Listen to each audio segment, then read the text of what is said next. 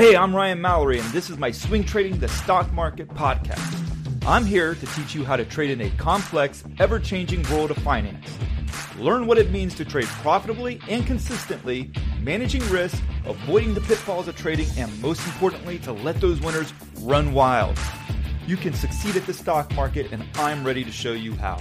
Hey, everybody, this is Ryan Mallory with Swing Trading the Stock Market, and today I want to talk about why the stock market rarely makes sense. Now, when I was coming up with this title for this podcast, I actually pondered calling it Why the Market Never Makes Sense, but that's not true. The market does make sense sometimes. Right now, it's not making any sense. Oftentimes, it really doesn't make much sense either. Stocks oftentimes do not make any sense in what you see them doing. Yes, you get big news events, they go straight down, but have you ever seen an earnings event where the where the stock crushes it and then all of a sudden it goes straight down even though it beat expectations like in a major way across the board, but yet people sell it. So I mean, rarely does the market make sense. Rarely do does trading make sense. That's why a lot of times there's no need to really follow the news because you just have to follow the charts. The charts make more sense than the news or what you think a stock market should be doing because the, the chart represents the reality. So when did it make sense? Well, it made sense when we dropped 36% right out of the gate during the uh, coronavirus, right? I mean, it made perfect sense.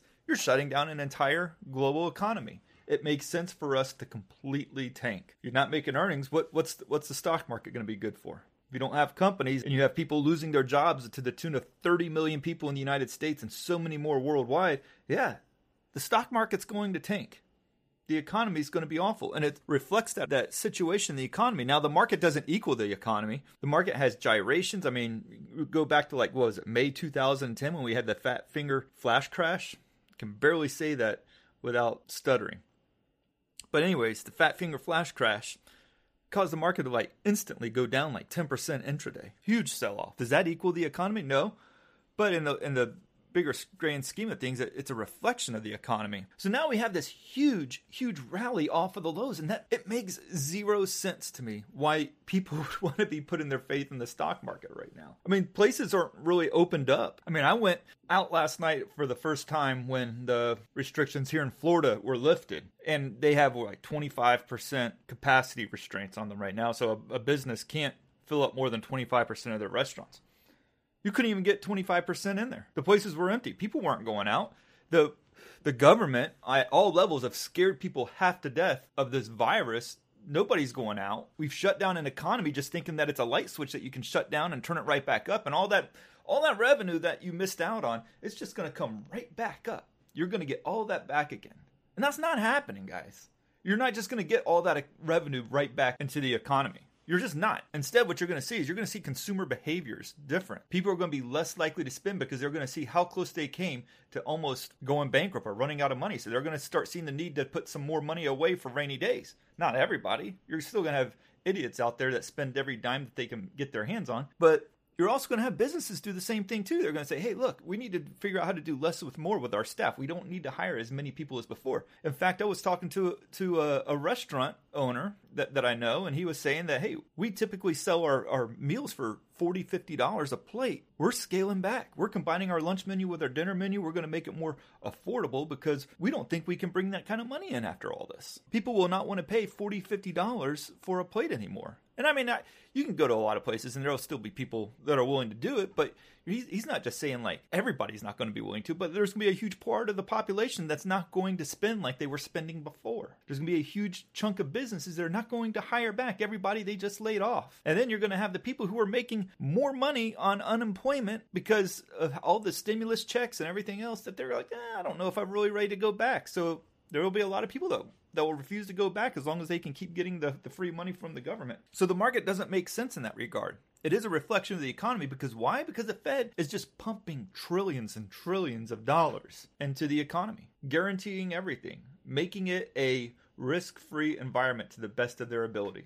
And it's working.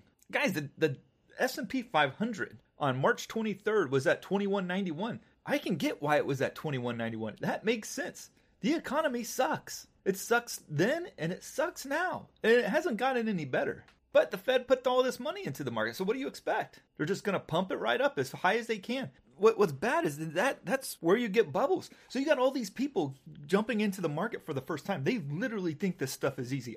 You would be shocked to see the emails that I get from people talking about how easy the stock market is. And it's not. It's never going to be easy. When you start to think the market's too easy, that's when you get the rug pulled out from underneath you. We are talking about the restaurant earlier that I was talking to the owner. I, I go there to eat all the time, and I I went down there, and the, one of the bartenders who was uh, making drinks and everything, I, I, was telling him, I said, "Look, man," and this was literally back in like mid February. I had just closed out like SPCE for for like a seventy six percent gain. It was amazing, and it was like in days that I made that. I told him, I said, "This market is getting too easy, and I don't like it when it gets easy." And he's like, "What are you talking about?" I was like, "I know something bad's about to happen every time the market gets easy. Anytime it gets easy, everything falls apart." And that's what we're in right now we're in easy mode. And where where it's difficult is for traders like me who who knows that it can't be this easy and you you try to be good managers of risk because you know what the potential downside is and the market is going to burn people who manage risk. It doesn't like those kinds of people. Not when you have trillions of dollars going into the market, but eventually that runs out too, guys. Because then you start creating a bubble, and those bubbles do burst. We saw it in 2000, and oh my gosh, it was a disaster. NASDAQ lost like 87% off of its all time highs. Took 14 plus years to get back to those highs. We have been in a market that puts to shame the dot com bubble in terms of its depth, its length, how much it's rallied. And at some point, this bubble's going to bust too. I mean, I kind of thought we were busting it, and then you know the market just you know went bonkers because of you know the free money. But it's a disgrace. It really is a disgrace what the Fed has done.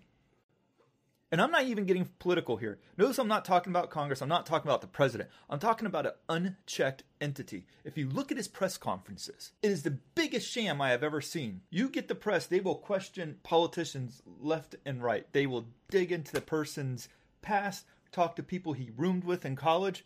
Where is that same kind of fervency behind the Federal Reserve. We treat these people like freaking gods. It is nuts. There's no auditing. Nobody holds these people accountable. If you want a good job, be a chairman for the Federal Reserve. All right, guys, i am going to get off my soapbox there because it really pisses the heck out of me. I get so mad about it. And it's not because the market's doing something that that I don't want it to do or anything else. I hate the Fed 24/7 all the time. It's no different than a Ponzi scheme. What is a Ponzi scheme? Let's go to investopedia.com and just look at it right there and by Googling it. It says here a Ponzi scheme is a fraudulent investing scam promising high rates of return with little risk to investors. The Ponzi scheme generates returns for early investors by acquiring new investors. This is similar to a pyramid scheme in that both are based on using new investors' funds to pay the earlier backers. What are we doing? We're taking the money from later generations and we're just putting it into the stock market. We're printing more money. We're just keeping printing it, adding more debt, boost those stock market returns. It's a Ponzi scheme, people. Let the market have a recession. Man, there is such a good cleansing to an economy when you have a recession. Doesn't mean I like them, but they're necessary. You gotta have a recession. And we're trying to avoid it. If you look at what they're saying, they don't even realize they're saying it, but they're saying is like, we need to provide stability to the economy. No, what you're saying is is that you don't believe the market should ever sell off. You don't believe that the market should ever go down. And that's bad. That is so bad. Okay, I'm for real now. I'm going to get off the soapbox, okay? Um, so anyways, the market does not equal the economy, but the market is a reflection of what's happening in the economy. But in terms of the market not making sense most of the time, that's true. Even with the Fed intervention, we we shouldn't be up this high. I mean, it, it's crazy that we're up this high. But the market doesn't care. It can stay irrational longer than you can stay solvent. It always will be. I don't believe in this market rally at all. I've seen enough of these dead cat bounces. Yes, this one's going beyond anything I've ever imagined or seen before. It's crazy. Retail investors, they just keep piling in, man, pushing this stuff up. There's low volume. There's nothing pu- pushing this market up. It's not it's not big money piling into this market right now. If it was, you'd have bigger vol- more volume flowing in. This is just retailer traders that are just piling in because they think stock trading's easy. This is your Robinhood traders that are saying, "Hey, I'm going to go buy USO because somehow I think that's linked to the price of oil." It's not. And I have a huge distrust. I always have a distrust in the stock market. I never have a good comfort level with the market. I get nervous when it gets too easy because the market is rarely easy and when it is, it's usually right before something bad is about to happen easy stock market is euphoria in the stock market. It's when so many people are just blindly buying that keeps the asset prices going higher and higher that there's no need to worry. euphoria eventually gets destroyed by by the stock market. That's what we saw in February. Let's take a look at the stock Wayfair. Symbols W. Have you seen what this stock has done? It reported earnings today and it's up like 24%. That's not even the biggest move. This thing literally was trading just 32 trading sessions ago was trading at $22 a share. It's now trading as high as 180 plus dollars. Guys, that's like a 700% move. A 700% move. And this this company, I mean, they're not even making a profit right now. It's trading at all-time highs, blowing past all-time highs. In the middle of a pandemic, in the middle of a recession. Amazon's doing the same thing too.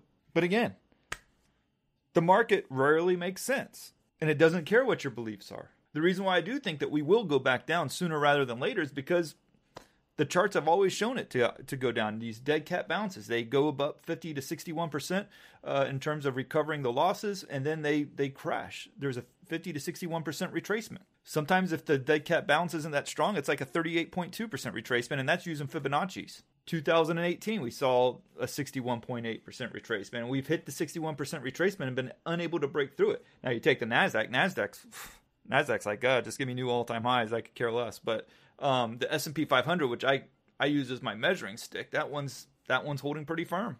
I mean, what's what's crazy is, is that who in the world is buying Wayfair at $180 right now? Why would you want to buy Wayfair at $180? That is like peak stupidity. But you get enough stupid people into a stock, guess what? It's going to keep going up. It's going to create a bubble, and those bubbles eventually do burst. I'm not a perma bear, guys. I was long up until this coronavirus started and it knocked me out of pretty much all my long positions within the first three days of the selling. I had some short positions to offset that. Right now, I have a couple of long positions and I have a few short positions. So I'm not a perma bear by any means. But at some some point, the reality of this economy and everything, it, it will start to seep back in when they start seeing this, the cases spike again, or when they see the unemployment shoot even higher than they expected, when less people are getting hired back than what they expected. It's it's going to stall out the the economy, and eventually that will be reflected in the stock market. What can you do in the meantime? Well, you got you got to continue to be managers of risk. I say it in every podcast. I'll continue to say it in every podcast because I wholeheartedly believe trading success is found in managing risk. Because when the market doesn't make sense according to you, you have those stop losses to protect you. If I was going into earnings and I traded earnings, which I don't, but if I did, I would have said, hey, you know what? I'm going to go short into Wayfair's earnings because stocks run up like 600%. No way that thing could keep going higher. No way. And I would be dead wrong. The stock went up another 23% today. So when the market's not making sense, when stocks are not making sense, when they don't do what you expect them to do, you have those stop losses in place to protect you when the market doesn't make sense. That's going to do it for today. If you have any questions, feel free to email me, ryan at shareplanner.com. I'm I'm uh, trying to take as many of your emails as possible. I've been getting a ton lately, so it's taken me a little bit longer to get back to people, but I do try to get back to everyone. I'm sorry if I've missed any of your emails in the past. Keep writing, and uh, and uh, I will I will get you a response. All right, guys, take care. God bless. Thanks for listening to my podcast, Swing Trading the Stock Market. I'd like to encourage you to join me in the Share Planner Trading Block, where I navigate the stock market each day with traders from around the world with your membership, you will get a seven day trial and access to my trading room, including alerts via text, email, and WhatsApp. So go ahead, sign up by going to shareplanner.com slash trading block. That's www.shareplanner.com slash trading block. And follow me on SharePlanner's Twitter, Instagram, and Facebook, where I provide unique market and trading information every day. If you have any questions, please feel free to email me at ryan at shareplanner.com. All the best to you, and I look forward to trading with you soon.